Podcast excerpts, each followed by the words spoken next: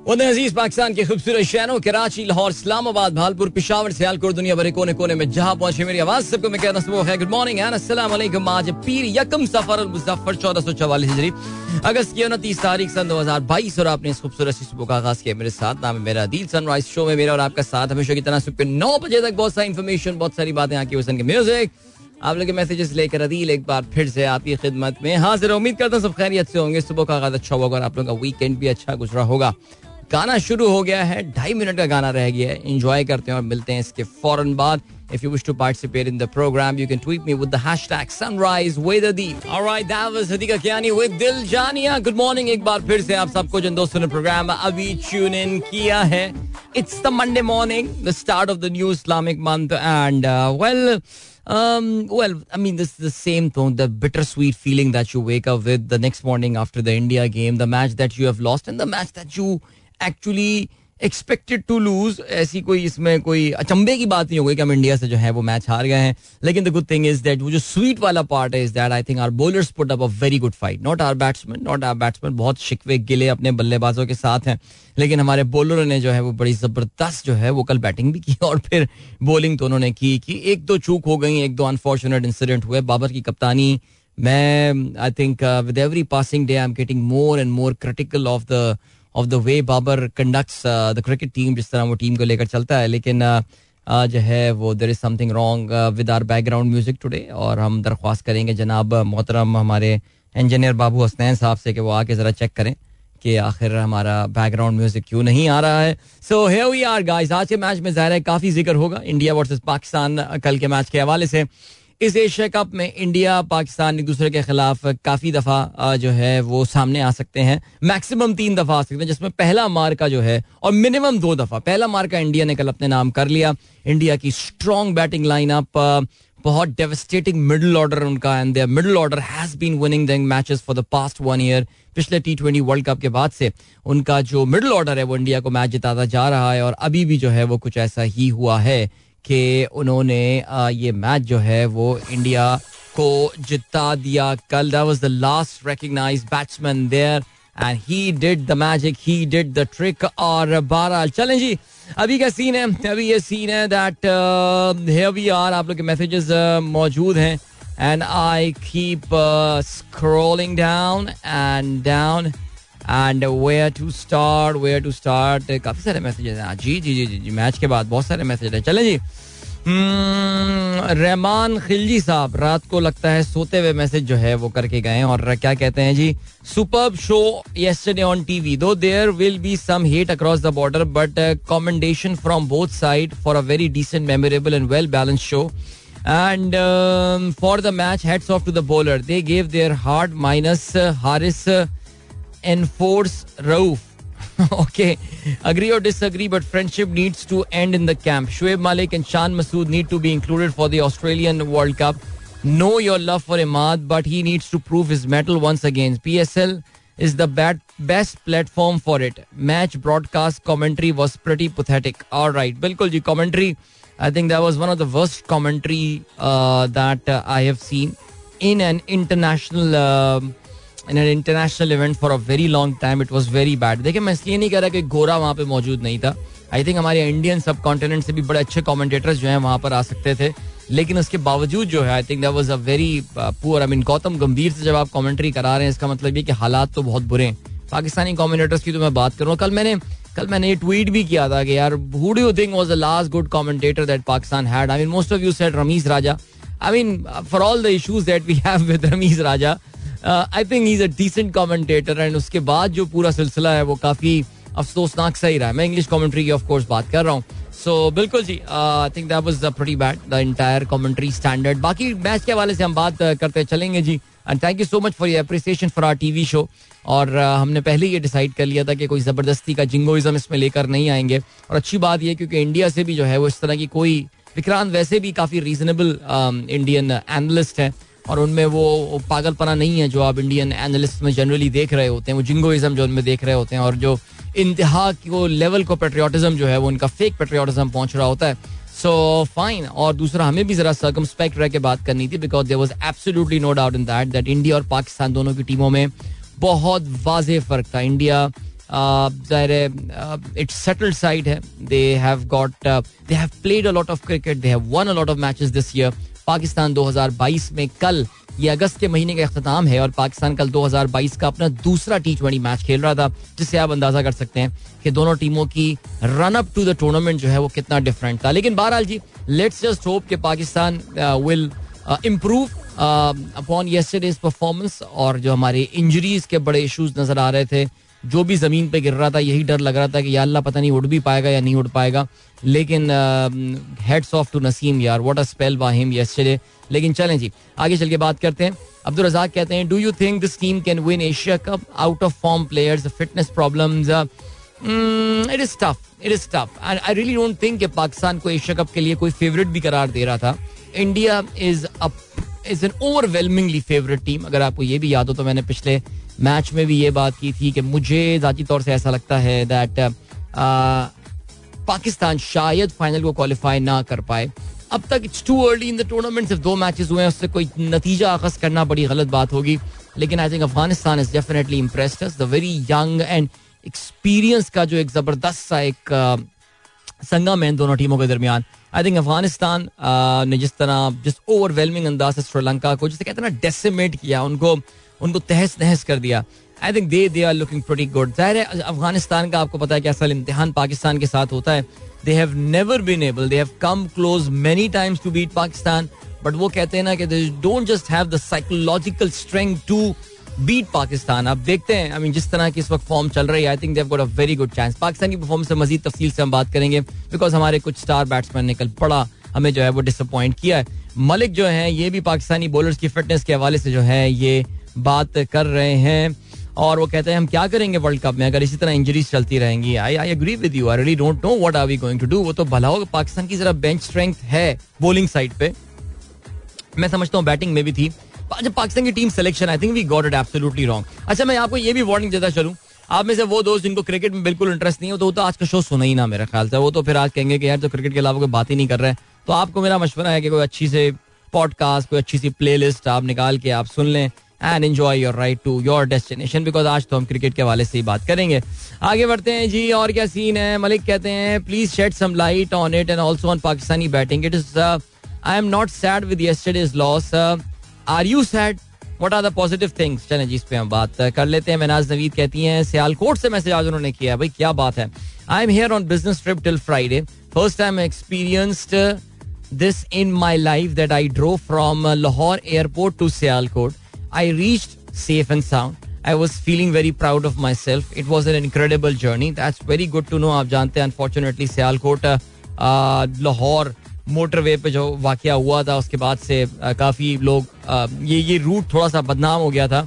But Menaj I know you are a brave woman and you took you you you took that challenge and you reach there and what what a wonderful road it is I mean क्या बेहतरीन road है। Lahore airport से निकलते हैं ring road touch करते हैं, उसके बाद से आप जो है वो मोटरवे टच करते हैं और फिर मोटरवे से जो है वो टच करके आप सीधा सियालकोट पहुँच जाते हैं। बहुत ही आला, ज़बरदस्त। I hope you have a good time दे फराज कहते हैं, बाज लोगों को तो फ़र्क नहीं पड़ा होगा, वो तो पहले से ही माइंड बनाकर बैठे हुए थे। खैर, बाबर को कोई फ़ील्ड प्लेसमेंट सिखा दे। ऐसे मौके पे सरफराज कप्तान होता तो मैच बचा लेते। Well done Dahani and Naseem. Haris ने मायूस किया एज एक्सपेक्टेड अच्छा आई रियली डोंट नो कि आप में से कितने लोगों ने ये बात नोट की कि after the end of the seventeen over Pakistan को पीनलाइज किया गया था। और पाकिस्तान को पिनलाइज ये किया गया था that Pakistan had to take off one fielder from the Pakistan के जो पाँच फील्डर दायरे से बाहर पाकिस्तान रख सकता था मैक्सिमम पाकिस्तान को एक फील्डर अंदर लाना पड़े था as a penalty for the slow over rate and जिसका जो आप देखें कि पंड्या ने जो तीन चौके अपने मारे थे, वो मोर ऑलेस एक ही जगह पर उसने जो है वो मारे थे, और आई थिंक एक extra fielder would have really help Pakistan. I mean इस वक्त तो सारी कहानियाँ जो है, वो वॉट इफ़ वॉट इफ़ वाला सिनेरियो जो है, वो बन जाता है। और ये आईसीसी के आपको पता है कि ये रूल्स आते रहते हैं कप्तानों को फोर्स करने के लिए, कि उनके जो है ना वो रूल आते रहते हैं कप्तानों को फोर्स करने के लिए कि यार मैच को टाइम पे जो है ना वो ख़त्म किया जाए। तो उस चीज़ के हवाले से जो है ये है सिलसिला और ये पाकिस्तान को एक फील्डर अंदर बुलाना पड़ा था। We could have only four fielder outside the दायरा तो दैट मेक्स एक तो बाबर की कप्तानी वैसे ही हल्की और उस पर फिर ये डिसीज़न लेना कि फील्डर कहाँ कहाँ प्लेस करने और उस पर फिर बदकिस्मती से बॉलर भी हारिस रऊफ हो, जिसको खुद नहीं पता होता मैं अपनी अगली बॉल कहाँ फेंकने वाला हूँ।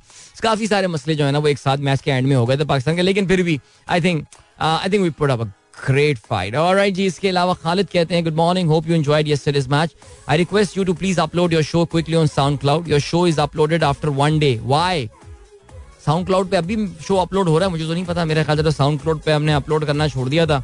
क्या फिर शुरू कर दिया उन्होंने तो मुझे नहीं पता।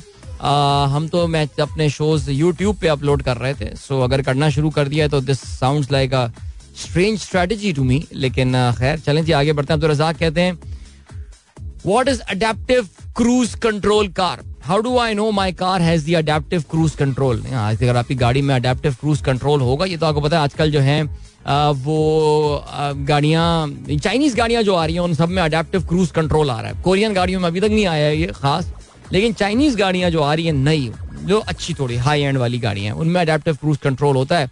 Now what is adaptive cruise control now what adaptive control control does is that कि आपकी जो सामने वाली गाड़ी होती है, जितने भी डिस्टेंस पे आपकी गाड़ी होती है, वो उसकी स्पीड को भी मेजर उसकी स्पीड को डिटेक्ट कर रहा होता है और उसके अकॉर्डिंगली आपके क्रूज कंट्रोल को जो है ना, वो मैनेज कर रहा होता है। तो it's sort of a variable cruise control और आगे अक्सर ऐसा होता है ना, आप क्रूज कंट्रोल में होते हैं और सामने जो है, वो कोई गाड़ी जा रही है, आप अपने क्रूज पर लगे अचानक कोई गाड़ी ब्रेक लगा दें तो फिर आपकी गाड़ी क्या करेगी? आपको भी फिर ब्रेक लगाना पड़ेगा। तो विदाउट एनी इंटरवेंशन यानी वो अपनी स्पीड स्लो कर दे तो आपको अपने क्रूज कंट्रोल की भी स्पीड स्लो करनी पड़ेगी। तो विदाउट एनी इंटरवेंशन वो आपकी क्रूज को जो है, उसकी स्पीड को मैनेज करेगा। ये है सिलसिला। सैर बाकी आप अपने मैन्युफैक्चरर से पूछ लें। जिस डीलरशिप से आपने ली है, आप जाके उसके फीचर्स पढ़ लें, अपना ब्रोशर पढ़ लें, उसमें देख लें कि आपकी गाड़ी में एडेप्टिव क्रूज कंट्रोल है या नहीं है। अब्दुल रऊफ साहब कहते हैं great game of cricket Pakistan will play much better in the coming matches happy to have an early reality check I hope India भी कल लास्ट टाइम मैच हारने के बाद यही सोच रहा होगा लास्ट वर्ल्ड कप में। लेकिन yes I think we did put up a good fight yesterday. DJ Sumer कहते हैं no one expected that match would go till the final over Indian looked worried time to support Naseem Shah I really hope Naseem Shah is fit to play सुबह मैंने अपनी समा की team को message किया है, वहाँ पे कि भाई नसीम की कोई अपडेट है कह नहीं? अभी तक पीसीबी ने कोई अपडेट नसीम की दी नहीं है। Let's hope everything is fine he was under severe severe I hope it's just weather related cramp it's just कहते ना कि जी बॉडी में जरा थोड़ी सी पानी की कमी हो जाए तो उसकी वजह से क्रैम्प्स पड़ने जो शुरू होता है। मौसम काफ़ी गर्म था, काफ़ी सख्त था। और हमें यह भी अंदाज़ा है that Indian player are physically fitter than Pakistani players और उसका इम्पैक्ट जो है वो ज़ाहिर है, नज़र आ रहा था। अच्छा जी नसीम शाह के बारे में कहते हैं, DJ Sumer playing his debut match against arch rival India with performance actually nothing short of a feat indeed without any doubt alright अभी छोटे से हमें ब्रेक की जाने पड़ना है, लेकिन इससे पहले जी रेहान अलवी साहब कहते हैं not only commentators even umpiring in this tournament umpiring in this tournament pathetic pathetic very bad umpiring यार seriously very bad umpiring confuse umpire यार. यानी वो श्रीलंकन अंपायर हुए या हमारे वो पाकिस्तान के भी एहसन रजा पहुँचे में कौन है? एहसन रजा है मेरे ख्याल से यहाँ तो बहरहाल, क्या कह सकते हैं? चले जी, आपको अभी हम लिए चलते हैं ब्रेक की जाने मिलेंगे आपसे इस ब्रेक के बाद। छोटा सा ब्रेक है बस गए और वापस आते हैं so don't go anywhere and keep listening Alright, that was Zebin Hania with BB Sinam John. I hope you guys enjoyed that song. And yes, so here we are. सात बज के उनतालीस मिनट हो चुके हैं सनराइज शो में अदील की आवाज़ आप तक पहुँच गई सारे आज तो ज़्यादा बात प्रोग्राम में चली रही होगी क्रिकेट के हवाले से लेकिन कोशिश करते हैं कि सर आगे चल के आ, जो है वो हम कुछ और बात करते चले बिकॉज़ नासा अमेरिका की जो स्पेस एजेंसी है National Aeronautics and Space Administration NASA they are ready to launch their new rocket moon exploration के लिए. यानी seriously just when you thought that अब ये चाँद वांद देखने में क्या रखा हुआ है, लेकिन नासा जो है, वो अपनी तारीख का, अब तक का सबसे पावरफुल ताकतवर तरीन रॉकेट जो है, वो भेजने वाला है स्पेस में. और ये बेसिकली आपको पता है कि जो कैनेडी स्पेस स्टेशन है वहाँ पे ये रॉकेट पहुँच गया है और आज जो है अच्छा इसका टाइम जो उन्होंने बताया है the rocket time Monday Pakistani वक्त के मुताबिक जो है ये शाम को पाँच बज के तैतीस मिनट पे ये रॉकेट जो है ये फायर किया जाएगा from the Kennedy space station और बड़ा तारीखी ये जगह है ज़ाहिर जहाँ से ये किया जा रहा है।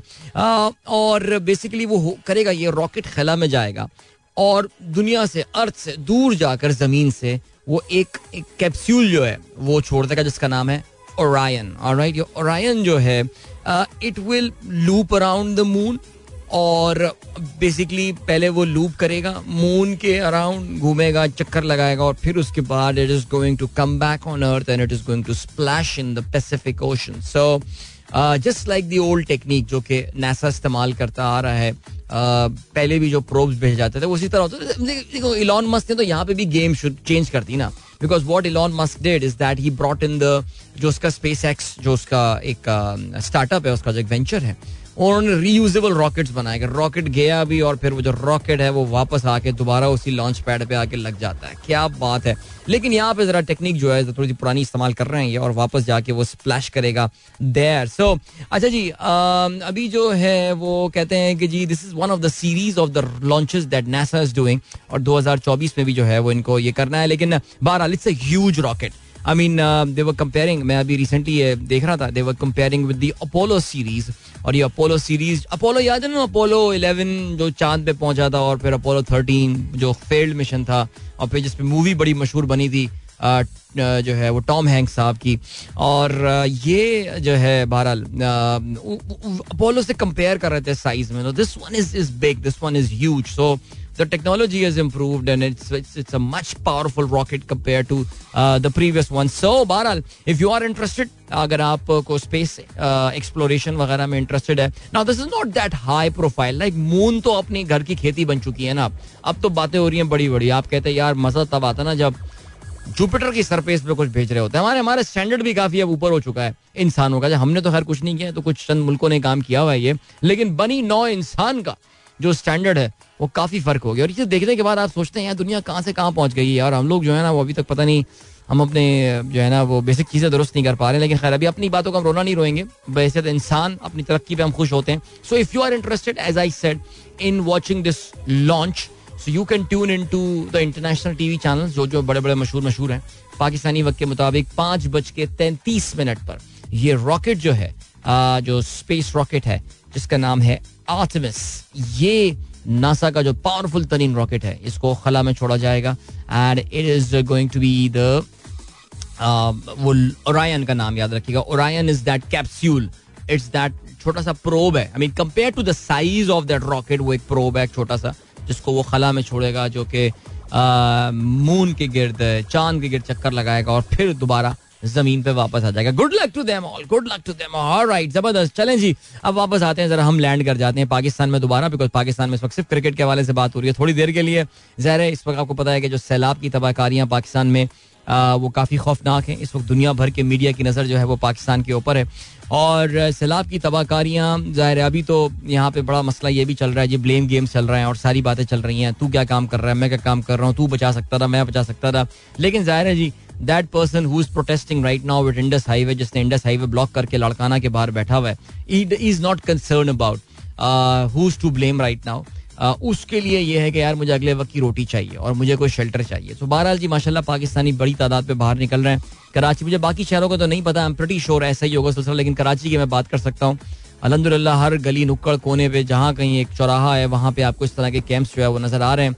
जब भी ये फिलेंट्रॉपिकल चीज़ें बात करने की आती हैं। Of course Karachi is the city of Abdul Sattar Edhi is the city of Ansar Burney and Ramzan Chhipa and doctor Bari people like him so ये शहर कैसे पीछे रह सकता है? सो so, माशाल्लाह बड़ी तादाद में लोग जो हैं वो बाहर निकल रहे हैं और people whatever way that they can contribute यानी मैं भी अपनी टाइम लाइन से जो जो मैं मुझे समझ में आ रही हैं जो मैं रेकमेंड कर सकता हूँ मैं कर रहा हूँ मेरी अपनी ऑर्गेनाइजेशन जिससे मैं वाबस्ता हूँ वो लोग भी कुछ स्पेसिफिकली उन एरियाज़ में काम कर रहे हैं बिकॉज़ uh, uh, वो जो ट्रेनिंग ऑर्गेनाइजेशन यूथ की जहाँ काम जहाँ पे part of that organisation so वो स्पेसिफिकली नसीराबाद बलूचिस्तान में, जैसे कि मैंने वीडियो भी शेयर की थी एक नौजवान की जुल्फ़िकार की।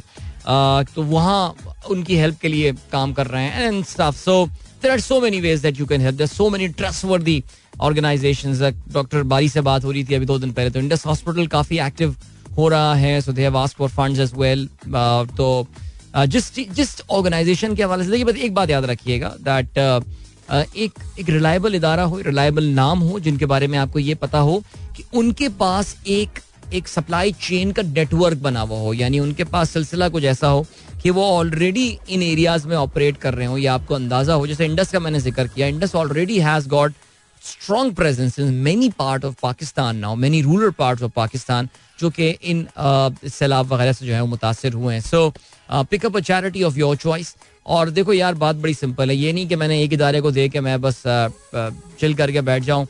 भाई, ये अल्लाह के बंदों की मदद है और प्लीज़ इस नीयत के साथ भेजिए कि अल्लाह ताला जो आपका इसका रिवॉर्ड देगा, वो उसका सेवरल टाइम्स होगा तो यही सोच लें यार, यही कर लें।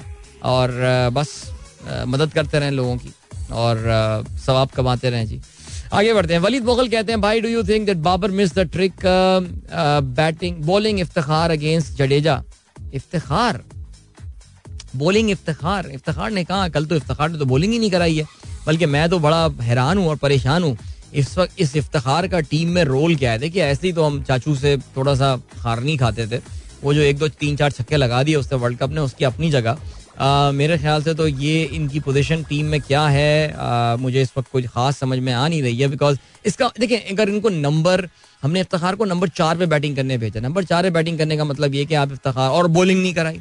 इसका मतलब ये कि आप इफ्तार को एज अ जेनुन बैट्समैन की हैसियत से जो है ये मैच खिला रहे हैं। Where Babar miss the trick I think हम नवाज़ की बात कर रहे हैं मेरे ख्याल से। हाँ नवाज़ से एक ओवर पहले, वो आप देख रहे थे कि उस जमाने में वकार जो है वो कमेंट्री कर रहे थे उस वक्त और वसीम भाई भी आए थे और वो भी बड़े हैरान हो रहे थे कि आई थिंक बाबर ये गलती कर रहा है।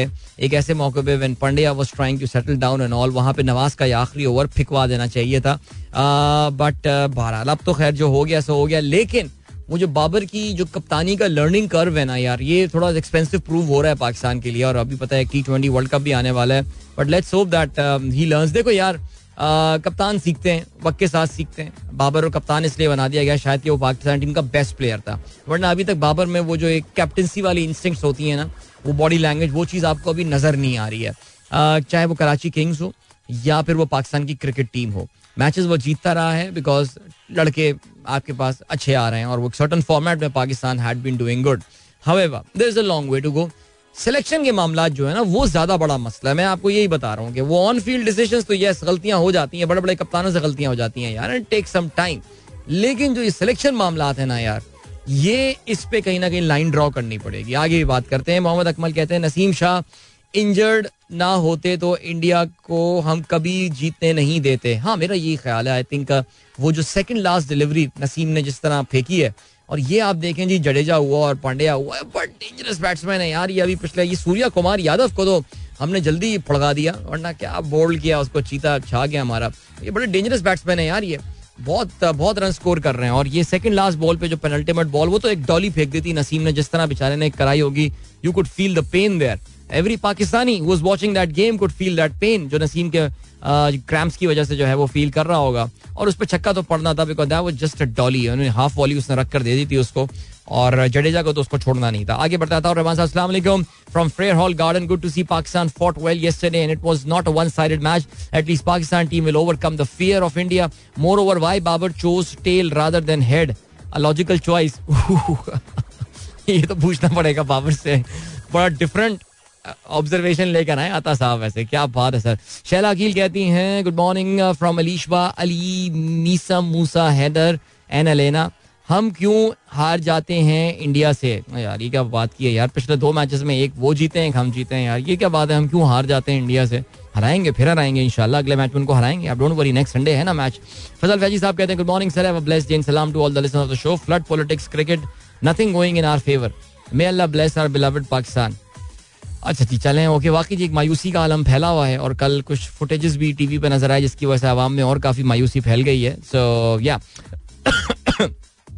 okay I was thinking that the information content in Sunrise Adeel has shrunk a in the last few month so let us give our opinion on that अच्छा जी चलें आपको आपने एक पोलिंग में हिस्सा लिया है। Um, तो फिर uh, आप लोग चाहें तो वोटिंग कर सकते हैं। मैं, बल्कि ना इसको मैं इसको अभी आठ वोट पड़े हुए हैं और जिसमें से ओके चलें, आप लोग भी जरा वोट करें। ये मोहम्मद सिद्दीक साहब का जो पोल है। सलाम एंड गुड मॉर्निंग सलाम to all the Pir Zaid sahab thank you so much Manaz Naveed कहती हैं, Hassan Ibrahim, Ayesha are going to school with Baba. Naveed Baig please say hello to all of them from me hello to all of you and hope you all are doing fine इसके अलावा जावेद साहब कहते हैं Twitter and Meta take down pro US propaganda campaign और right interesting news that Javed sahab इसको पढ़ते हैं और फिर उसको जरा प्रोग्राम में भी ये मैं इसको खोल लेता हूँ अपने ब्राउज़र पे और फिर इसको हम पढ़ते हैं। उमेर पंजवानी कहते हैं of a weaker side put up a great fight our middle order needs to revamp there are few batters which are good for league matches and we should restrict them to league matches only चलें जी okay Basif Younis साहब कहते हैं at least it was not a one sided match मेरे लिए इतना ही काफ़ी है some positives to be taken to the other game absolutely Nusrat Shahid thank you so much Chaudhry Naeem Sabir advocate sahab कहते हैं may Allah bless all home crops flooded away honestly I can feel the pain बिल्कुल जी, एक किसान बड़ी मेहनत करके बेचारा अपने दोपहर दिन, रात लगा के जो है, वो चीज़ें वो बेसिकली इस पूरे सिलसिले में अपना एक रोल अदा करता है और फिर एक सैलाब आता है and it washes everything away तो वाकई, उसका दर्द जो है, वो शायद एक किसान ज़्यादा फील कर सकता है। अल्लाह ताला जो है, वो सबके लिए आसानियाँ पैदा करे और हमारे मुल्क के लिए भी जो है, वो आसानियाँ पैदा करे इस मरहले से निकलने के लिए। हर दस बारह साल एक सर्टन टाइम के बाद जो है, ये बड़ा सैलाब पाकिस्तान में आता है और ऐसा लगता है जैसे we were just simply not prepared about it you can't really do much देखें जो कुदरती आफात होती हैं yes you can't really do much but मेरा ये ख्याल है दैट पाकिस्तान का पिछले कोई एक सवा दहाई में दो बड़े फ्लड्स आ गए so what have been our learning I mean are we really documenting our learning do we have a review of our learnings हम बैठते हैं साथ क्या। मैं देखिए, सैलाब का पानी आना अपनी जगह, आप ये देखिए कि कलाम में जिस तरह ये होटल्स बनाए हुए थे, बड़ी ऑब्वियस और क्लियर सी बात है कि इलीगल जमीनों पे जो है इन्होंने बेसिकली क्या, चाइना कटिंग के लिए कराची ज़्यादा बदनाम हुआ है, लेकिन आपको ये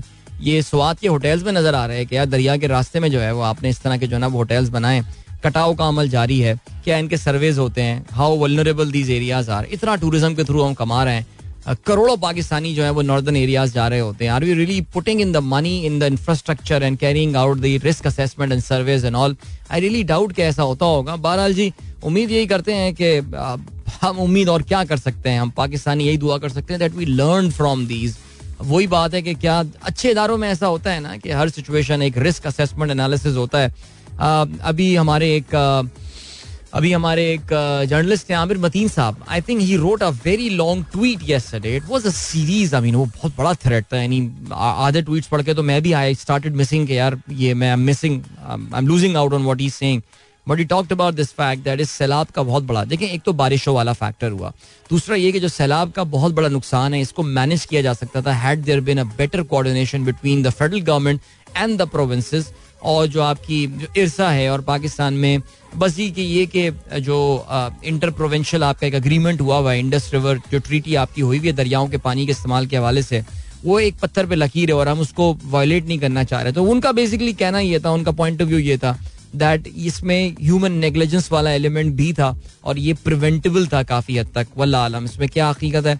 बट uh, काश के कभी सियासत से बालातर होकर हम इस चीज़ को जो है वो देख सकें। तहसीन अमजद कहते हैं बहुत दुख हुआ मैच लूज करने का। और राइट जी इसके अलावा पीर जहीर साहब कहते हैं Kashan sahab is watching walking at a Mozambique beach background is like the beach in Mozambique अच्छा इनका बैकग्राउंड तो मुझे कुछ मॉलडीव टाइप लग रहा है यहाँ पे Kashan sahab but I don't think this is Mozambique I don't know Asif Mansoor sahab अच्छा मोजम्बिक का ज़िक्र किया और आपका मैसेज नज़र आ गया you talk about perspective wow चलें ठीक है। Uh, बहुत अच्छी इंटरेस्टिंग पॉइंट है ये। जाहिद खान साहब कहते हैं good morning me Anas and Asna दोनों का मूड ऑफ़ है स्कूल जाते हुए due to Pakistan loss the match और ऊपर से ना बाबर असनास फेवरेट चला और अनस का फेवरेट फखर। अनस तो हर पाकिस्तानी डिफीट की तरह इस दफ़ा बहुत रोया। अरे यार, ये क्या हो गया यार? ये रोने वोने वाला सीन ना करो यार अनस यार, ये गलत है यार। क्योंकि जैसे कहते हैं ना कि बेसिकली रोने का कोई फ़ायदा है नहीं। रो उस चीज़ के हवाले से कि जिसपे तुमने कुछ कर सकते थे और तुम नहीं कुछ कर पाए, ठीक है? और फिर उस यार तो तुम कुछ नहीं कर सकते थे तो फिर उस पर रोने की क्या बात है? आई नो दिल दुखता है, दिल दुखता है यार। और तुम बेचारे, तुम बच्चे जिन, जिस उम्र में ग्रो हुआ ना तुम पाकिस्तान की, तुम वो टीम देख भी नहीं रहे हो, जो हमने एक जमाने में बड़ी ज़बरदस्त टीम देखी थी। लेकिन उस ज़बरदस्त सी टीम होते हुए भी हम मैचेस हारा करते थे। या नाकाबले यकीन पाकिस्तान जो है मैचेस हार जाया करता था। सो बेटा, ये रोने वोने वाला सिलसिला छोड़ दो। It is not worth your tears अपने आंसुओं को और चीज़ों के लिए संभाल के रखो। क्रिकेट तो कम अज कम उसमें बिल्कुल भी नहीं है। तो इसलिए बट आई अंडरस्टैंड यार, हम भी बचपन में हैं। मैं भी एक बार बहुत रोया था। वसीम भाई ने यार एक यूएई में मैच शारजा में मैच गड़वा दिया था यार। और मैं कह जा रहा था, वसीम भाई, क्या कर रहे हैं ये? क्यों? क्यों टुक टुक कर रहे हैं? हम मैच जीत सकते हैं। इंग्लैंड को हराने वाले थे उस जमाने में इंग्लैंड से हम जीत ही नहीं पाते थे यार। ओ, वसीम भाई ने सकलैन मुश्ताक को भाग भाग भाग भाग वापस जा वापस जा वापस जा। सकलैन को रनआउट भी करवा दिया था। वसीम भाई भी अपने जमाने के जो है ना, पप्पू रहे हैं वैसे। आगे बढ़ते हैं जी। अब आज के अखबार में शामिल जरा आम खबरों पर नज़र डालते हैं। ठीक है जी। आर्मी चीफ साहब नज़र आ रहे हैं आज अखबार के सफ़ाई अव्वल पर अपने मिलिट्री कैमोफ्लाज जो होता है उसमें नज़र आ रहे हैं और क्या कहते हैं जी, सलाब जदगान की मदद करें। आर्मी चीफ की अपील। रिलीफ और बहाली में कई साल लग जाएँगे। मुखैर हजरात और पूरी कौम आगे बढ़े। उम्मीद है दोस्त ममालिक भी मुश्किल में ताउन करेंगे। रेले बदस्तूर खतरनाक। पंजाब जद में दरियाए सिंध में ऊँचे दर्जे का सैलाब। नौशहरा चार सदा में मजीद तबाही। लाखों मवेशी हलाक। दूध गोश्त की किल्लत का खदशा पैदा हो गया है। अच्छा जी, डॉन ने अपनी आज डॉन डॉट कॉम ने जो अपनी आज प्रोमिनेंट न्यूज़ बनाई है several airlifted many still stranded in K P PM announces rupees 10 million grant for Balochistan. Chief of Army Staff spends the day with troops uh, carrying out relief work. आगे बढ़ते हैं जी। अखबार का लिखना है तमाम शराइ पूरी आईएमएफ बोर्ड इजलास आज पाकिस्तान के लिए कर्ज की मंजूरी दी जाएगी। कर्ज प्रोग्राम की मैयाद 30 जून 2023 तक बढ़ाने। एक अरब डॉलर इजाफी देने की मंजूरी भी दी जाएगी। जिमनी बजट पेश करने की नई शर्त का सामना भी हो सकता है। अल्लाह खैर करे, यानी इसका मतलब ये कि अभी तक टैक्सेस लगना बंद नहीं हुए। अब देखते हैं, ये ये अखबार ने अपने खदशे का इजहार किया है let's see I M F तीन अरब डॉलर, आलमी बैंक एक अशारिया सात, एशिया तरक्याती बैंक दो अशारिया पाँच अरब, एशियाई इंफ्रास्ट्रक्चर एंड इन्वेस्टमेंट बैंक का पचास करोड़ डॉलर का कर्ज फराहम करेगा। ओके जी जरदारी साहब का कहना है, सेहत इजाज़त देती तो सैलाब मुतासरीन के पास होता। पीपल्स पार्टी के वजरा में इमरान कौमी असम्बली अपने हलकों के आवाम के दरमियान रहें।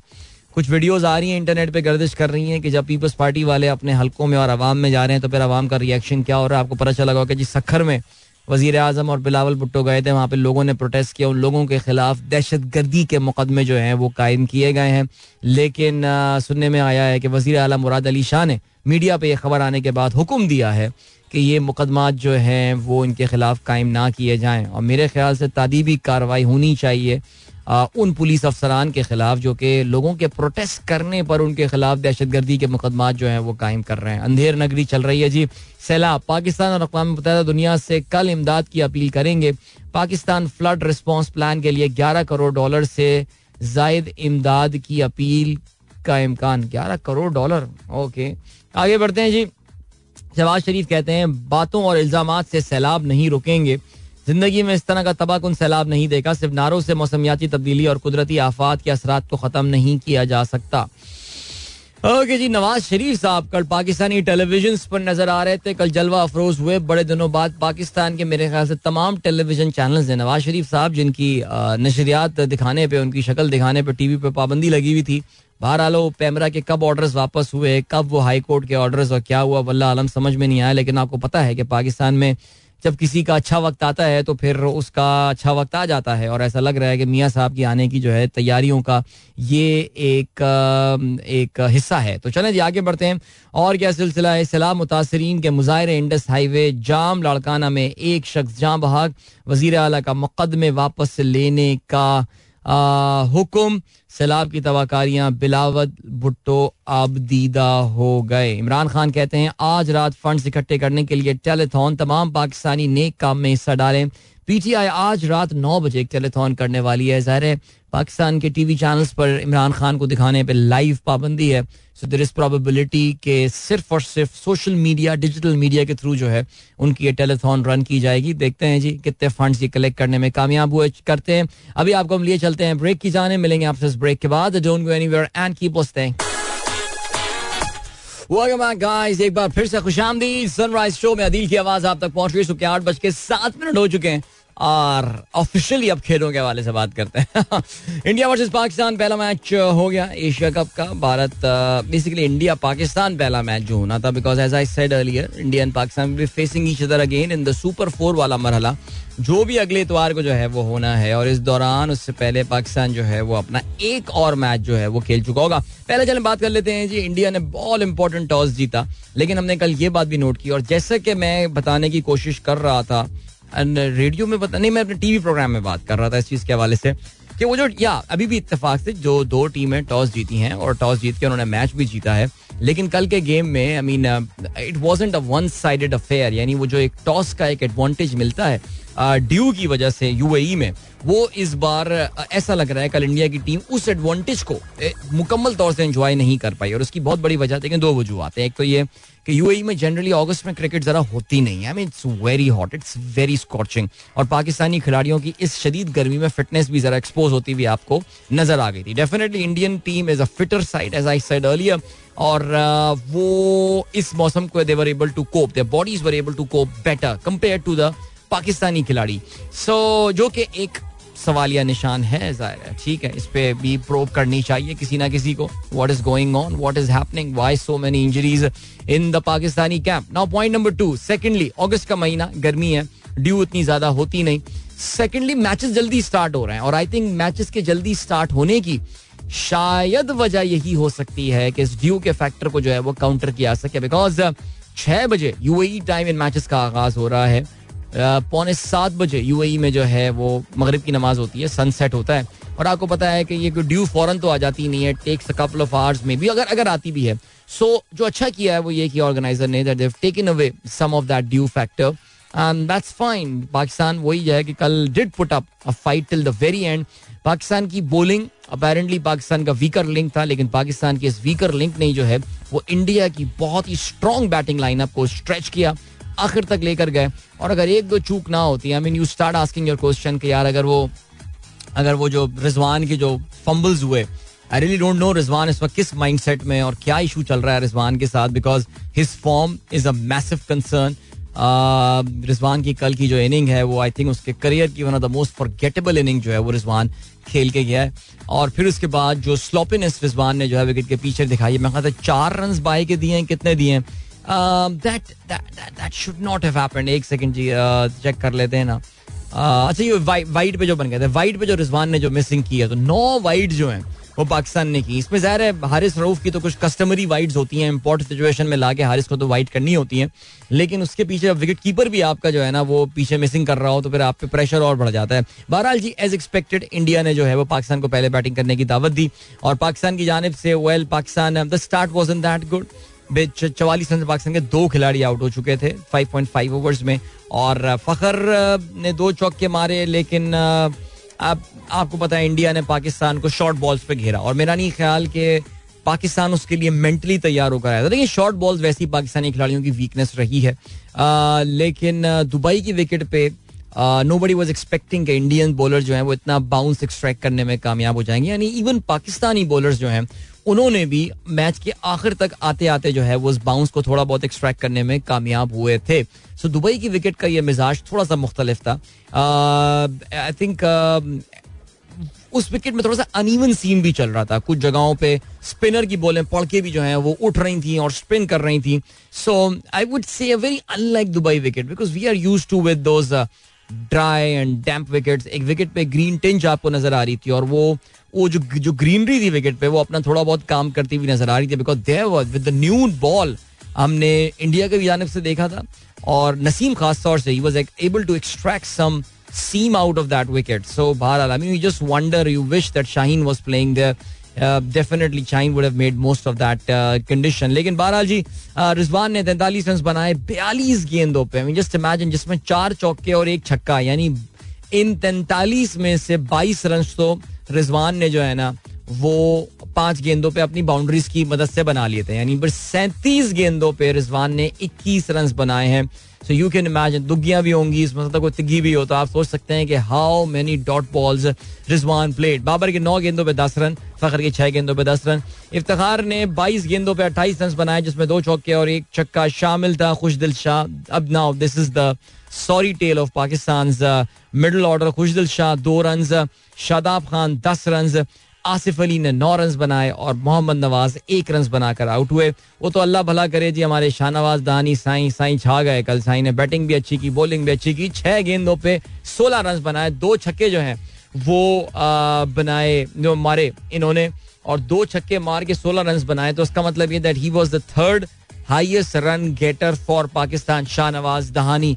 दो चौके हारिस रऊफ ने भी लगा दिए, तेरह रन उन्होंने बनाए। सो पाकिस्तान ने एक सैंतालीस रन बनाए। पाकिस्तान गॉट ऑल आउट 19.5 पे। पाकिस्तान गॉट ऑल आउट चार विकेट इंडिया की जानब से भुवनेश्वर कुमार ने हासिल की। 26 रन देकर अर्शदीप सिंह ने दो खिलाड़ियों को आउट किया। Hardik Pandya got three wickets wonderful all out performance from him और अविश खान एक खिलाड़ी को आउट करने में कामयाब हुए। Interestingly all Indian wickets to Pakistani wickets in the fell for Indian seamers. So as I said, this is not like a typical Dubai track. Yuzvendra Chahal को कोई विकेट नहीं मिली और रविंद्र जडेजा भी किसी खिलाड़ी को आउट करने में कामयाब नहीं हुए बहरहाल जी इंडिया ने छह बॉलर्स कराए पाकिस्तान ने पाँच बॉलर्स के साथ पाकिस्तान आई थिंक फिर भी इफ्तार से एक ओवर बीच में निकाला जा सकता था बट अब क्या कह सकते हैं? ये लकीर पीटने से क्या फ़ायदा? इंडिया की बैटिंग का आगाज़ भी अच्छा नहीं था। Extremely out of form K L Rahul जिनकी सिलेक्शन के ऊपर मैं इंडियन सोशल मीडिया पर देख रहा था, काफ़ी क्रिटिसिज्म किया जा रहा था। K L Rahul is badly out of form और पहली गेंद पे नसीम शाह की वो बोल्ड हुए। Inside edge played on और रोहित शर्मा दूसरी जानब खेल रहे थे। रोहित शर्मा को भी पाकिस्तान के जो ओपनिंग बॉलर्स थे, जिसमें नसीम शाह और शाहनवाज दहानी शामिल थे उन्होंने खींच के रखा था। उसको ना रन नहीं बनने दे रहे थे। और रोहित की इनिंग में सिर्फ़ एक बाउंड्री एक छक्का जो है वो शामिल था। He played 18 deliveries and we know that Rohit अगर 18 डिलीवरीज खेलते हैं तो he scores a lot of run there दूसरी जाने विराट कोहली। विराट भी he took a long time to settle down और शुरू में Virat was was pretty lucky उनका एक कैच जो है that was a tough chance and you really wonder अगर वो कैच ले लिया होता फखर ने तो फिर सिचुएशन क्या हो सकती थी? It was a tough chance लेकिन इंटरनेशनल क्रिकेट में इस तरह के कैचेस लिए जाते हैं। चौंतीस गेंदों पर पैंतीस रन बनाए विराट ने। तीन चौके और एक छक्का। बिल्कुल रिजवान टाइप इनिंग ये थी। इन्हीं के बारह अट्ठारह अठारह रन विराट ने जो है, वो चार गेंदों में बना लिए। तो और फिर उसके बाद आप सोच सकते हैं कितनी डॉट बॉल्स थी। तो it was not the same Virat Kohli that we know अच्छा जी, विराट के आउट होने के बाद सूर्या कुमार यादव आए। इंडिया के इस वक्त सबसे डेविस्टेटिंग बैट्समैन 175 के स्ट्राइक रेट के साथ जो है, ये बैटिंग करते हैं। लेकिन कल पाकिस्तान ने इनका स्ट्राइक रेट नीचे लेकर आ गया। 18 गेंदों पर 18 रन बनाए। और ये भी नसीम शाह के जो है ना, शिकार बने यहाँ पे आके। And then was the match winning partnership between Ravindra Jadeja and Hardik Pandya. Indian middle order is is brilliant और इसमें रविंद्र जडेजा हुए, सूर्या कुमार यादव हुए, हार्दिक पांड्या हुए। या दिनेश कार्तिक हुए।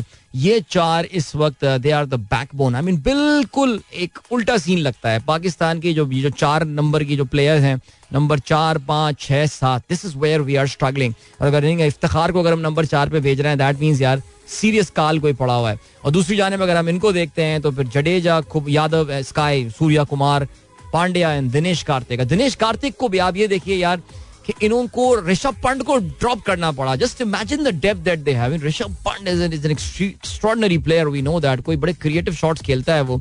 उसको ड्रॉप करके इन्होंने जो है ना वो दिनेश कार्तिक को इन्होंने चांस दिया लेकिन बहरहाल जी this was remember the last recognise batting pair because इसके बाद जो है वो युजविंदर चाहल भुवनेश्वर कुमार अविष्क और फिर अर्शदीप को आना था। सो so, पाकिस्तान को एक विकेट और हासिल करनी थी लेकिन unfortunately that's where the inexperience of Babar's captaincy and perhaps the experience of Ravinder Jadeja and Hardik Pandya came in I think strategically India ने ज़्यादा बेहतर प्लानिंग कर कर आया था. दे न्यू हाउ टू हमने भी थोड़ा क्रिएटिव होने की कोशिश की, इफ्तार को ऊपर भेज दिया एंड ऑल बट चलो ये तो कह सकते हैं कि यार चलो कुछ क्रिएटिव होकर सोचा तो।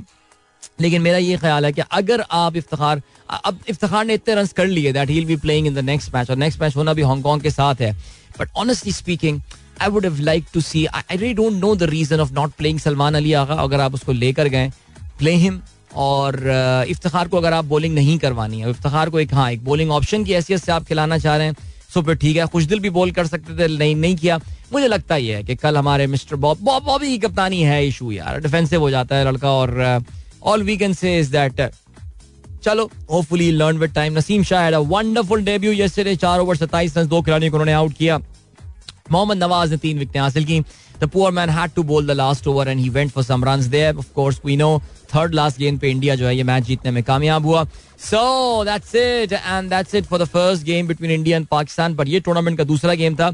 याद रहे जी, इस टूर्नामेंट में आज अफ़गानिस्तान और बांग्लादेश एक दूसरे के ओ नो सॉरी कल आज जो है इस टूर्नामेंट में कोई भी मैच नहीं है। कल अफ़गानिस्तान और बांग्लादेश एक दूसरे के आमने सामने आ रहे होंगे। कल के मैच की हम कल बात करेंगे बिकॉज़ अफ़गानिस्तान ये मैच जीत के अगले राउंड में पहुँच सकता है। एन द वे बांग्लादेश की टीम आजकल खेल रही है और जिस तरह अफ़गानिस्तान की टीम ने इस टूर्नामेंट का आगाज़ किया है एवरी प्रोबेबिलिटी दैट अफ़गानिस्तान अगले राउंड में सुपर फोर में पहुँचने में कामयाब हो जाएगा। मिलते हैं आपसे इस ब्रेक के बाद। Don't go anywhere and keep listening Alright,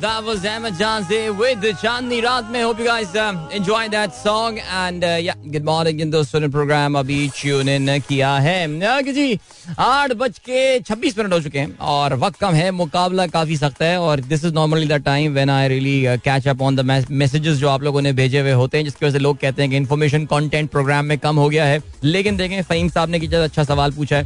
कहते हैं, bro I saw your S B P podcast twenty second August please explain S P I and what is the usages of this indicator secondly if as State Bank primary task is to control inflation in view of the current inflation we can say that S B P is failing in it that's actually a fair question जो कि state bank से पूछा जा सकता है कि उनका जो है, वो अगर काम इन्फ्लेशन को कंट्रोल करना है और इन्फ्लेशन अगर बढ़ रही है So there's something that SVP has done wrong, and I think uh, yes, uh, this this this question is open for a discussion. Uh, दुनिया भर के सेंट्रल बैंक से एक्चुअली ये चूक हुई है कि वो इन्फ्लेशन को uh, उन्होंने इन्फ्लेशन को जो है वो प्रीएम्प्ट नहीं किया था बिकॉज़ पिछले साल के मिड से ये अंदाज़ा होना शुरू हो गया था, पिछले साल थर्ड क्वार्टर से ये अंदाज़ा होना शुरू हो गया था कि सिचुएशन जरा मुश्किल हो सकती है। लेकिन उनके जो सेंट्रल बैंक से उनका ये कहना था कि जी this is a transitionary inflation ये अभी वक्ती तौर से इन्फ्लेशन आया, चीज़ें ठीक हो जाएँगी, लेकिन नहीं this was a pretty strong inflation की वेव थी, उसका एक बड़ा खौफनाक सा ये रेला था। सो यू आर राइट बहुत सारे बैंकों ने जो है वो उसको प्रीएम्प्ट नहीं किया और चीज़ें बेहतर नहीं हो पाई। लेकिन जो एक बड़ा इंपॉर्टेंट फैक्टर आता है, वो ये भी आता है दैट प्राइस स्टेबिलिटी किसी भी सेंट्रल बैंक की capacity to manage price stability varies from country to country Pakistan में सप्लाई साइड के भी इश्यूज़ हैं। सप्लाई साइड मसलन ये कि मंडियों से माल पहुँचना या फार्म से आपकी मार्केट तक पहुँचना, उसमें इनएफिशिएंसीज उसमें लॉसेस और ये सारी चीज़ें अब जैसे ये पाकिस्तान में फ्लड आ गया, ठीक है जी? अब इस फ्लड का एक बड़ा डेविस्टेटिंग इम्पैक्ट जो है, वो शॉर्ट टर्म एक डेविस्टेटिंग इम्पैक्ट होने वाला है ऑन पाकिस्तान की फ़ूड प्राइसेस फ़ूड यील्ड के ऊपर, पाकिस्तान की क्रॉप्स के ऊपर, पाकिस्तान में गन्ना खास तौर सिंध में जो बड़ी फ़सलें होती हैं, साउथ पंजाब में कपास एक बड़ी फ़सल है। आप जानते हैं we were very close to इस वक्त कटाई का जो जो आपकी जो खरीफ क्रॉप है उसका बिल्कुल ये अब सीज़न वो आने वाला होता है सितंबर जब इसकी जो है वो कटाई का काम जो है शुरू हो रहा होता है। And we are going to lose that crop और काफ़ी सारी इस तरह सिंध में सब्ज़ियाँ वगैरह जो पैदा होती हैं, जो कराची वगैरह बाकी शहरों को सप्लाई होती हैं। Already you have seen an increase in the prices because the farms वो सारी जितनी प्रोड्यूस हैं, वो सब बह गई हैं। Can you blame State Bank of Pakistan for that absolutely not you can not so उनकी जो जो उनके कंट्रोल में चीज़ें होती हैं, जो उनका मेन टूल जो उनका इस्तेमाल करने का होता है, वो इंटरेस्ट रेट का होता है। तो State Bank has been using this interest rate वाला जो टूल है, काफ़ी अग्रेसिवली इसको यूज़ करता आ रहा है। और आप ये भी कह सकते हैं कि या आई मीन ये एक डिबेट ज़रूर हो सकती है कि क्या दुनिया के बाकी बैंकों की तरह, पाकिस्तान में भी जो सेंट्रल बैंक हमारा है स्टेट बैंक ऑफ़ पाकिस्तान वो इन्फ्लेशन को ठीक से प्रीएम्प्ट नहीं कर पाया था। ये जो इंटरेस्ट रेट्स में हमने इजाफा किया है कुड दिस हैव बिन ये जो हम इसको किश्त किश्त जुलाई के महीने तक लेकर आए हैं। क्या इन इंटरेस्ट रेट या जून के महीने तक? क्या इन इंटरेस्ट रेट को ज़्यादा अग्रेसिवनेस के साथ हम पिछले क्वार्टर लास्ट ईयर से बढ़ा सकते थे? बिकॉज़ हमने सितंबर से इंटरेस्ट रेट बढ़ाना शुरू कर दिए थे। अब इस पूरे साइकिल को एक साल होने वाला है। इंटरेस्ट रेट नीचे जाते जाते जाते अब जो है वो हमने बढ़ाए सो बहरहाल thank you for asking this question अरे यार, आपका एक सवाल रह गया एस पी आई और सेंसिटिव प्राइस इंडेक्स वैसे तो प्रोग्राम में पॉडकास्ट में ये चीज़ हमें कवर कर लेनी चाहिए थी बट दैट्स गुड फहीम आप पॉडकास्ट हमारी देखते हैं and you always ask some question कुछ मैं आंसर कर पाता हूँ और मैं कुछ नहीं कर पाता और मैं उसको आगे के लिए ले जाता हूँ और फिर मुझे बाद में याद आता है कि मैंने तो आंसर किया नहीं लेकिन yes I share you the difference मुझे क्योंकि अभी साढ़े आठ हो चुके हैं। We have got the Twitter trends and then commercial break लेकिन उसके बाद वापस आके I take up your question all right ये मेरा वादा है। Alright, that was uh, Farhan Saeed with uh, ये जो हल्का हल्का सुरूर है hope you guys uh, enjoyed that song and uh, yeah चलें जी। You so much uh, for your messages and all. And uh, मेरे वो दोस्त uh, जो के कंट्रीब्यूट कर रहे थे इस स्टेट uh, बैंक के रोल के हवाले से जो स्टेट बैंक का रोल होता है uh, इसके हवाले से in controlling inflation so yes I think जो फहीम एक बड़ी इंपॉर्टेंट बात याद रखने की है वो ये कि uh, जो मैं पिछले लिंक में बता रहा था कि स्टेट बैंक अकेला ये किरदार अदा नहीं कर सकता. स्टेट बैंक जो है सर्टन टूल्स उनके पास होते हैं। स्टेट बैंक डिमांड साइड को ज़्यादा बेहतर कंट्रोल कर सकता है, लेकिन सप्लाई साइड आई थिंक इसके लिए जो एक बहुत बड़ा फैक्टर होता है, वो हुकूमत की अपनी पॉलिसीज़ भी होती हैं। देखिए जी, हुकूमत के पास जो टूल्स होते हैं, वो यही होते हैं कि जी, कितना खर्चा करना चाह रही है हुकूमत, जो उनकी एक फ़िज़िकल पॉलिसी जिसे आप कहते हैं ना fiscal policy is about the revenue and the expenditures से गवर्नमेंट जो है वो कितने एक्सपेंडिचर करना चाहती है? कि गवर्नमेंट जब एक्सपेंडिचर अपना करती है तो उससे डिमांड बढ़ती है। जब डिमांड बढ़ती है तो इन्फ्लेशन बढ़ती है। गवर्नमेंट बड़े बड़े ब्रिज बनाना चाहती है। जैसे अब now a very interesting point now this is something जो हमें बात करनी होगी और वो ये है कि yes I think the floods have been devastating in floods का बड़ा नुकसान हुआ है और ये फ्लड जो है ये पाकिस्तान के लिए uh, बड़े पाकिस्तान की बड़ी पॉपुलेशन को इसने मुतासर किया है। However, there is a flip side of this as well. और इसका जो flip side है about uh, that is about uh, what is going to happen next. Now अरबों डॉलर का नुकसान हो गया ठीक है जी और इन अरबों डॉलर के नुकसान को पूरा करने के लिए we'll have to make a lot of efforts now और uh, इससे गवर्नमेंट अब नए ब्रिजेस बनाने नई सड़कें बनानी है लोगों को बड़ी तादाद में पैसा ट्रांसफ़र हो रहा है कैश ट्रांसफ़र हो रहा है now people are going to go out there and start making purchases और जब वो लोग अपनी खरीदारी शुरू कर देंगे तो that is going to increase the demand again एक बार फिर से चीज़ों की डिमांड जो है बढ़नी शुरू हो जाएगी। सो so, अब एक और बड़ा चैलेंज जो है वो स्टेट बैंक के सामने और हुकूमत पाकिस्तान के सामने जो है वो आने वाला है कि अब क्या करना है? बिकॉज़ इसका मतलब ये है कि गवर्नमेंट जब इतनी डिमांड बढ़ेगी यानी सरकार को ब्रिजेस तो बनाने हैं बिकॉज़ रबता एक बार फिर से नॉर्मलाइज करना है। लोगों के पास पैसे आएँगे तो वो मार्केट में जाएँगे बिस्किट खरीदेंगे आटा खरीदेंगे घर के लिए अपनी चीज़ें खरीदेंगे उनका आ, उनके बत्तियाँ लाइट इलेक्ट्रिसिटी ये सब बह गया बल्ब वगैरह सोलर पैनल्स वो जाके फिर खरीदना शुरू करेंगे चीज़ें। And that is going to increase the demands of the thing so इसका दोनों बेनिफिट हो एक बेनिफिट हो सकता है और वो ये that this may lead to an increase in the GDP generally ऐसा होता है, जब किसी भी कोई मुल्क किसी कैटास्ट्रफी से बाहर निकल रहा होता है तो उनका इतना नुकसान हो चुका होता है there is a low base effect and then what happened is that कि वो फिर जब चीज़ें दोबारा से कंस्ट्रक्शन और चीज़ें दोबारा स्टार्ट होती हैं, जो जीडीपी स्टार्ट्स गोइंग अप आपकी जीडीपी ऊपर चली जाती है. लेकिन उसका जो एक नुकसान होता है, वो ये कि साथ साथ ये अपने इन्फ्लेशन भी लेकर आती है। तो ऑलरेडी इतनी हाई इन्फ्लेशन पे हम बैठे हुए हैं। मैं देख रहा था कि एस जो है, वो कितना चवालीस फ़ीसद पाकिस्तान की तारीख का बुलंद तरीन एस जो है, वो पहुँच गया है। और अब ये और कितना ऊपर जाएगा, ये हमें नहीं पता। अल्लाह मालिक है। तो अब बड़ी मुझे नहीं पता कि अभी जो हमारी जो इकोनॉमिक्स टीम यहाँ पर मौजूद है do they even have the capacity and capability to handle what is what is coming up next it could be an opportunity it could turn into a disaster as well so Allah खैर करे जी अल्लाह बेहतर करे मैं किसी को बहुत ज़्यादा डराना नहीं चाह रहा और क्या बात है जी और ये बात है कि हाँ S P I and C P I देखो यार सी पी आई मंथ में एक दफ़ा फहीम आ रहा होता है एस पी आई जो है वो उसमें बहुत ज़्यादा वेटेज जो होती है वो खाने पीने की जो असेंशियल कमोडिटीज होती हैं उसकी ज़्यादा होती है एस पी आई हर हफ़्ते निकल रहा होता है आई थिंक जुमेरात को ये मेजर करते हैं इतवार तक ये शायद आ जाता हो कुछ सॉरी नहीं जुमे तक जो है ये आ जाता है हफ़्ते में एक दफ़ा आता है।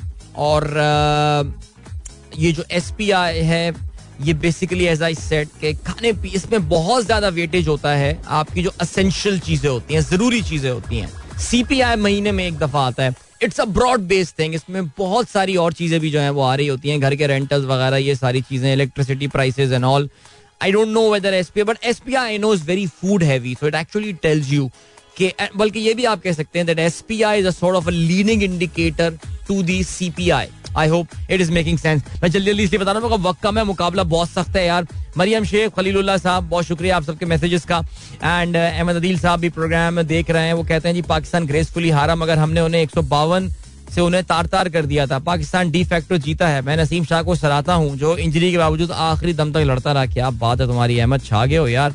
चलें इसके अलावा उमर फारूक साहब कहते हैं, सर फंडिंग फंडिंग्स खुल रही हैं। पाकिस्तान की courtesy IMF dollar expected to crash इंशाल्लाह।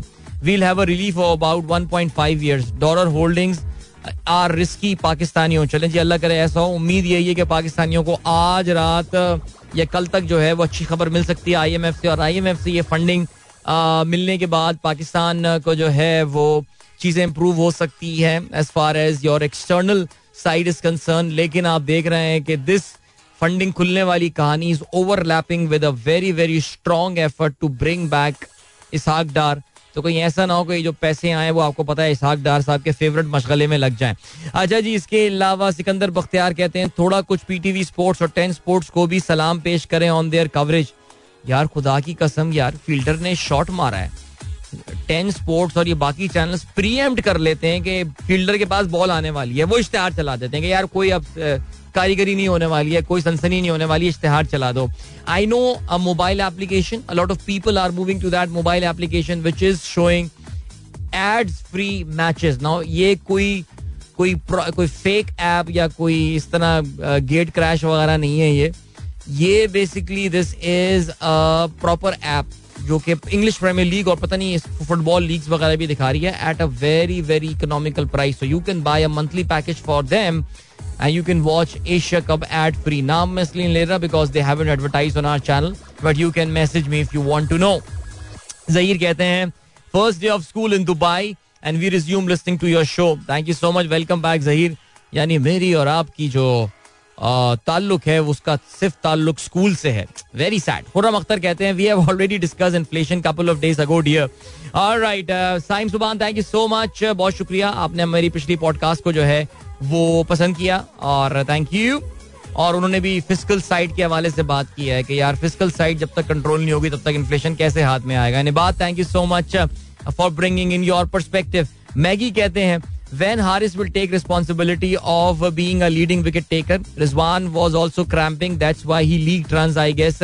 Fielding needs improvement. Middle order should take responsibility. चलें sir thank you so much and then Zahid Khan sahab कहते हैं भाई आपने तो आसिफ अली सौ से डेढ़ सौ छक्के लगाने वाली बात का ज़िक्र किया था क्या ये खुला तजाद नहीं है यार मैं क्या कह सकता हूँ ये आसिफ अली ने खुद बयान दिया मैंने कोई थोड़ी बात बनाई है वो कहता है कि मैं दिन में सौ से डेढ़ सौ छक्के लगाता हूँ, ताकि मैच में इसको तीन से चार चक्कों में कन्वर्ट कर सकूँ। यार, पता नहीं, मुझे तो ऐसा लग रहा है गली मोहल्ले के बच्चे पकड़ लेता है। बेटा, आज पप्पू गुड्डू बॉलिंग कराओ मुझे, उस पर वो डेढ़ सौ छक्के मारता है। बिकॉज़ आसिफ अली तो क्या बोलूँ यार मैं, खैर। फिर वो होगा, ये एक मैच में परफॉर्म कर जाएगा वो, और फिर हम कहेंगे, लाओ भाई Asif Ali apology form sign करो। बट बारह लाख को पता है, पाकिस्तान के तीन खिलाड़ी they have been picked up in the Big Bash League by the same team Ricky Ponting को ज़्यादा ही दयालु हुए हुए थे और बार बार कहे जा रहे थे I talk to Matty Hayden I talk to Matt Hayden Matt Hayden आपको पता है मैट हेडन वर्ल्ड कप और उसके बाद थोड़े अरसे के लिए पाकिस्तान के बैटिंग कंसल्टेंट थे कोच थे और उन्होंने रिकी पॉन्टिंग को अच्छा फीडबैक दिया है। द हुज द मेंटोर और मैनेजर आई डोंट नो क्या लेवल होता है। होबार्ट हरिकेन तीन पाकिस्तानी खिलाड़ियों को उन्होंने साइन अप किया है।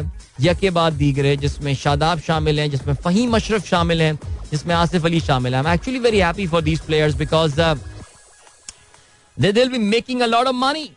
They'll be making a lot of money. These guys, Shadab is expected to make half a million Australian dollars. That's so cool, man. Happy for him. And Junaid Ahad sahab ने एक video share की है मैं आपको ये retweet कर देता हूँ ये गालबन कोई होटल वाला है जिन्होंने कुछ खिदमत खल के काम किए हैं सैलाब के दिनों में शाहरुख कहती हैं why not Shan Masood given a chance he can't why can't he be in this tournament I really don't know Babar Azam और शान मेरे ख्याल से बाबर की गुड बुक्स में शायद शान नहीं आते हैं, जिसकी वजह से वो टीम में भी शामिल नहीं है।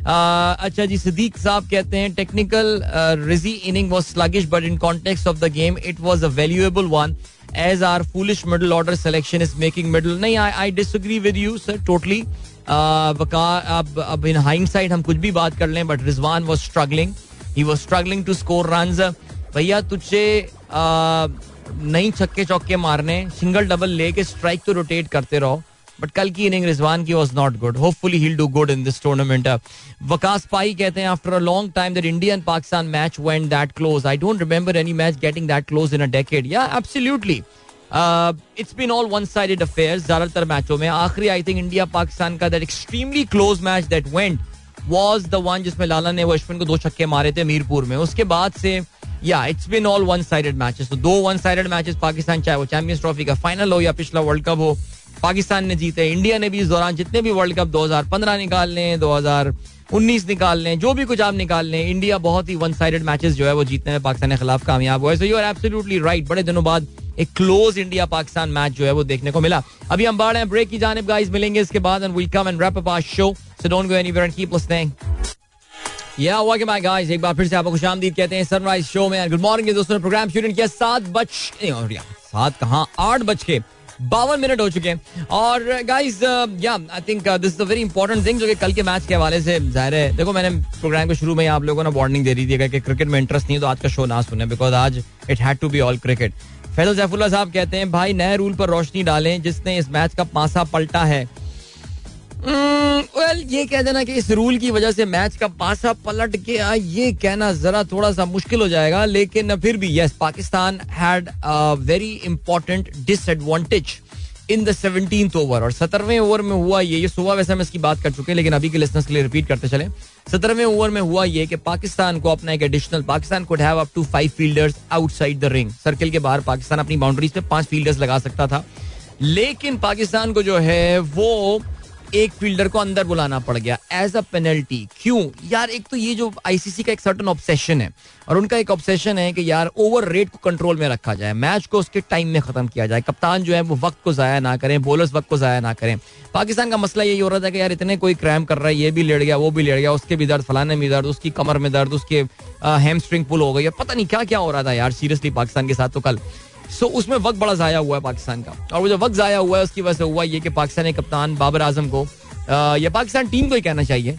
ये पेनल्टी दी गई है कि जी, आपकी फील्डिंग रिस्ट्रिक्शंस जो हैं, उनको we are going to make them tighter और ये बेसिकली एक रूल है। ये रिसेंट रूल आया है, नया रूल आया है, जिसका आइडिया यही है to keep the captain in check कप्तानों को जो है, वो चेक में रखने के लिए। क्योंकि यू वंडर कि अगर उन्नीसवें ओवर में, जहाँ पे इंडिया ने इस मैच को अपने नाम कर लिया था, जहाँ पे इस मैच का पांसा पलट गया था वहाँ पे अगर फ़र्ज़ करें कि एक फील्डर पाकिस्तान जो है ना, वो मिड विकेट पे और रख लेता।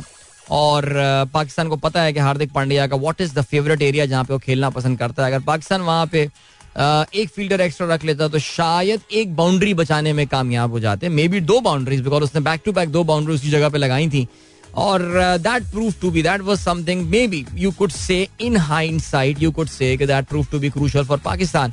So अब ये रूल है। तो अब वो रूल है तो फिर अब वो रूल है। और क्या कहा जा सकता है?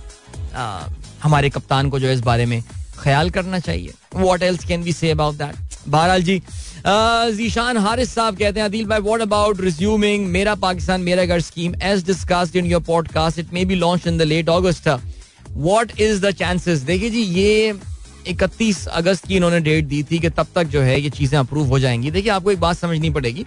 State Bank presented their point of view कि जी वो by the end of August तैयार होंगे इस स्कीम को लॉन्च करने के लिए।